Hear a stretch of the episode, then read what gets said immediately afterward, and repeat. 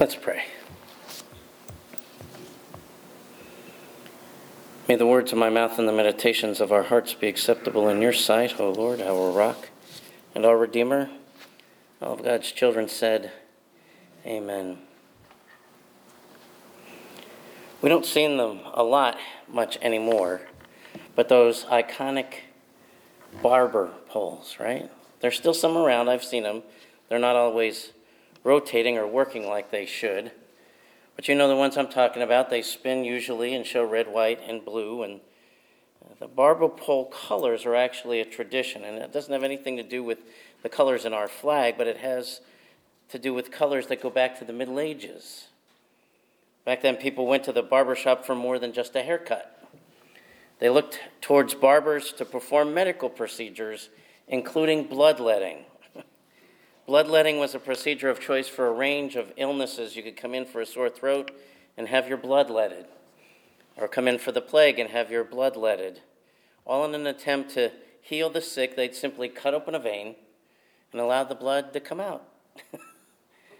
Not really a good way to do that. Now we know that. But on the barber pole, the red represents blood, the white symbolizes the bandages, and the blue is always symbolization of the color of veins. According to the history website, barbers and surgeons, believe it or not, were part of the same trade guild until 1745. And it wasn't until the 1800s that bloodletting fell out of favor with the medical community. Today, they're still bleeding in barbershops, but usually it's completely accidental at this point. People will try to just about anything as they search for healing and wholeness. As we hear from Hebrews today, we're reminded that in the Temple of Jerusalem, people hoped that the blood of bulls and goats would take away their sin, relieve them of their guilty conscience, and they could feel free once more. But those sacrifices didn't work. We hear again in Hebrews every priest stands day after day at his service, offering again and again the same sacrifices that can never take away sin. There had to be a better way. Sacrifices of bulls and goats are no better for forgiveness than bloodletting is for sore throats. And thankfully, Christ offered for all time a single sacrifice for sin, giving his own body and blood on the cross to bring us forgiveness and new life. Eugene Peterson's version of the Bible, called The Message, reads that very beginning of Hebrews this way As a priest, Christ made a single sacrifice for sin, and that was it. It was a perfect sacrifice by a perfect person to perfect some very imperfect people. We need this, don't we? As imperfect people, we can be perfected only by a perfect sacrifice offered by a perfect person. Jesus has made that sacrifice for you and I. His offering is a huge improvement, obviously, over the bulls and the goats of the, the temple priests, and a greater advancement than that of modern medicine over bloodletting. The blood of Christ is a perfect sacrifice, one that removes any need for any temple sacrifices. It's such an enormous gift that we should probably put barber poles outside of our church doors, right? So people can see the red, white, and blue and be reminded of who we are the red with Christ, the white with God, and the blue with the Holy Spirit. We can be reminding people of what Jesus did. We hear again, therefore, my friends, since we have confidence to enter the sanctuary by the blood of Jesus, we can walk right past that barber pole, and since we have a great priest over the house of God, let us approach with a true heart and full assurance of faith, with our hearts sprinkled clean from an evil conscience and our bodies washed with pure water. That sounds pretty good, doesn't it? Confidence to enter the sanctuary, a, a true heart, full assurance of our faith, hearts sprinkled clean, bodies washed with pure water. Hebrews clearly is talking about a spiritual makeover, all made possible because of Jesus. Every church should be a place where people experience that kind of renewal. Since Jesus has done the bloodletting for us, we receive forgiveness of sin and healing in body and mind and in spirit. In everything we do together, we should, as Paul says, hold fast to the confession of our hope without wavering. For he who has promised is faithful. And let us consider how to provoke one another to love and good deeds, not neglecting to meet together, as is the habit of some, but encouraging one another. In the version that Dan read, it said spur. In what I read, it said provoked. This is the mission of the church holding fast to our confession of hope, provoking, spurring one another on, meeting together, encouraging one another. But unfortunately, we in the church don't always get the job done. So the fact is, barbershops are actually stepping up. Barbershops are stepping up. One particular barber based program is called the Confess Project. It's based in Little Rock, Arkansas. The program's bringing mental health back to black men through the barbershops. This nonprofit trains barbers throughout the South and the Midwest. It, it trains them to create a space where men and boys can, can talk freely about what's going on in their lives, how they're feeling. These barbers become mental health advocates, if you will, directing the folks that come into local mental health resources if needed. In 2020, the nonprofit expanded to 150 advocates across 14 states. And it partnered with the razor blade maker Gillette to expand its reach. I like the name of that ministry, the, the Confess Project. As Paul said, to confess, hold fast to our confession of our hope. I mean, if you think about it, that Confess Project is an excellent description of what we as the church should be doing. Holding fast to that confession of hope, talking freely about our deepest concerns, provoking one another to love and good deeds, meeting together, encouraging one another. There's another great example I read about a community health program in Maryland. It's called HAIR. That stands for Health Advocates in Reach and Research. In this project, barbers are assisting with health screenings, including mental health ones. Their focus has become building connections in communities where people may be reluctant to seek help. Michael Brown, who participates in this project as a barber, says, You're not just a barber, you're a marriage counselor, and any number of other things.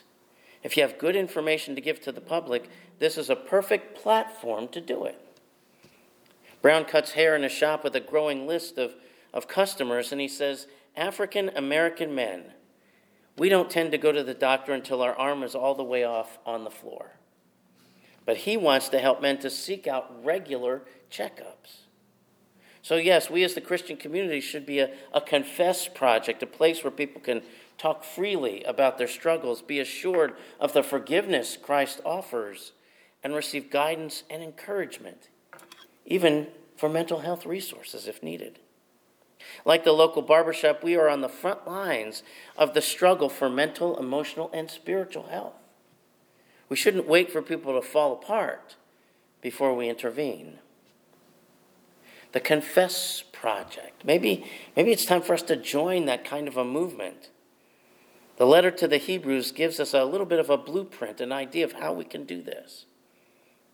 We need to encourage people to confess their sins and receive that gift of forgiveness, since Christ offered for all time a single sacrifice for our sins. We do this when we come to worship, when we say a prayer of confession together. We do it in small groups where we admit that we have wandered from God's path. One of the treasured and historic prayers of the Methodist Church you've probably read or said before and let me read it to you now. Merciful God, we confess that we have not loved you with our whole heart. We have failed to be an obedient church.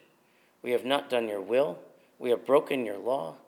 We have rebelled against your love. We have not loved our neighbors, and we have not heard the cry of the needy. Forgive us, we pray. In other words, Lord, we've sinned. Forgive us. And again, Christ offered that sacrifice for those sins. He's taken our guilt on himself and died to bring us that forgiveness, but more importantly, new life. And all we have to do is trust Him and accept the gift that He offers. One pastor shared a story from his childhood to, to illustrate this. He said, One of the pleasures of summer was swimming at the lake, he wrote.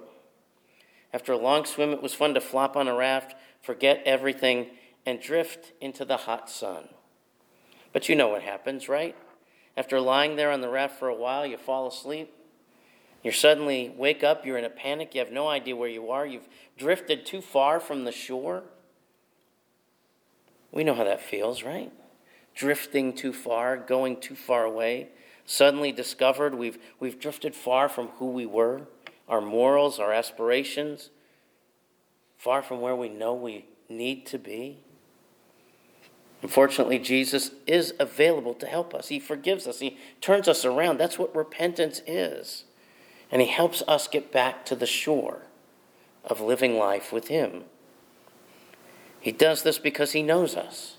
He knows us intimately. He came in human form, divine and human together. He's able to sympathize and empathize with our weaknesses, our wants, our needs. And he knows our need to be saved. The fact is, faithful Christian living is not about trying harder, it's about trusting Jesus more. Hebrew goes on to share that we should provoke one another to love and good deeds. I read the, the version that has spur, but there was something about the word provoke that struck me when I read it. We need the support of other people to live a faithful Christian life. So Hebrews challenges us with that word, provoke, to provoke one another. And normally that's a pretty negative thing often describing an action that might cause somebody anger or resentment. But here it means to stir a person to go into action. I think that's why that translation reads that way provoke one another, spurn someone on to action, to, to love, to do good deeds. Like the barbers of the Confess Project, we should provoke each other to get regular checkups, provoke each other to seek counseling when troubles are are really getting to us. Provoke each other to feed the hungry, shelter the homeless. Provoke each other to welcome a stranger, mentor a teen, or participate in some mission project. There's nothing negative about provoking one another if it is to greater love and good deeds. Lastly, it says we need to meet together in ways that involve encouraging one another. These gatherings obviously include our services of worship, small group studies, youth meetings, mission teams, musical groups, men's groups, women's groups, all the small groups. The point is that we meet together as a faith community in ways that we can encourage one another. Remember how discouraging it was when we first started out with the pandemic and you had to be quarantined at home? You weren't able to attend in person worship or any kind of gatherings of any kind.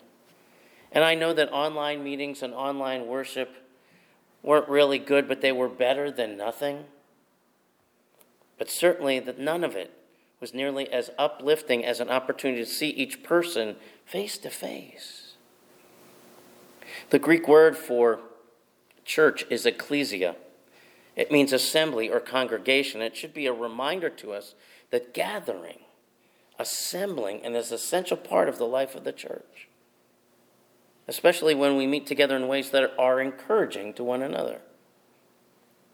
Dane Ortlund, who writes online blog, wrote an article he called Encourage One Another, and part of it reads this way Our words to one another about one another not only describe reality, they also create reality. Saying you idiot does not simply assess what is objectively true to the one speaking those words, it also produces in the one they're spoken to. It produces death and darkness. Not only do our words reveal what is true of us, they also generate reality for the people we're talking to. Specifically, our words are either death bringing or life giving. They're either depleting or nourishing, draining or filling. He continues by saying, All day long, words are flowing out of us passing another and saying hello in the hallway or at the grocery store, chatting over lunch, greeting our spouse at the end of the day, tucking a child in with a good night story, speaking with a salesperson at Best Buy, talking on the phone while you're driving. We all use words, but we also use words without using our voices. Emails, tweets, Facebook comments, handwritten notes stuck on the fridge. Even the article he's writing, he says, I'm using words. And he asks the question Are they bringing life? He finishes by saying, In the hurricane of words that make up any given day, how do we walk in wisdom such that our words inject sanity, calm, and life rather than destruction? So while we might be able to picture a Barbara pole and tell people what the colors mean as it hangs outside our church, we need to be continually remember that we are part of a confessing project, a project in which we trust the Lord to forgive us, we provoke one another to love and do good, and we meet together in ways that are encouraging to one another. And thankfully, you didn't have to come in today and have your regular bloodletting before worship. But the question for us today is how can we, this week, let all that you do, and more importantly, all that you say, confess who you are, whose you are, and speak life giving words to everyone you meet? How can we do that? How can we hold fast to our confession of hope, encourage others, use words that are life giving, not destroying? to lift people up, not push them down. How do we offer that hope that we have to the people around us? Amen.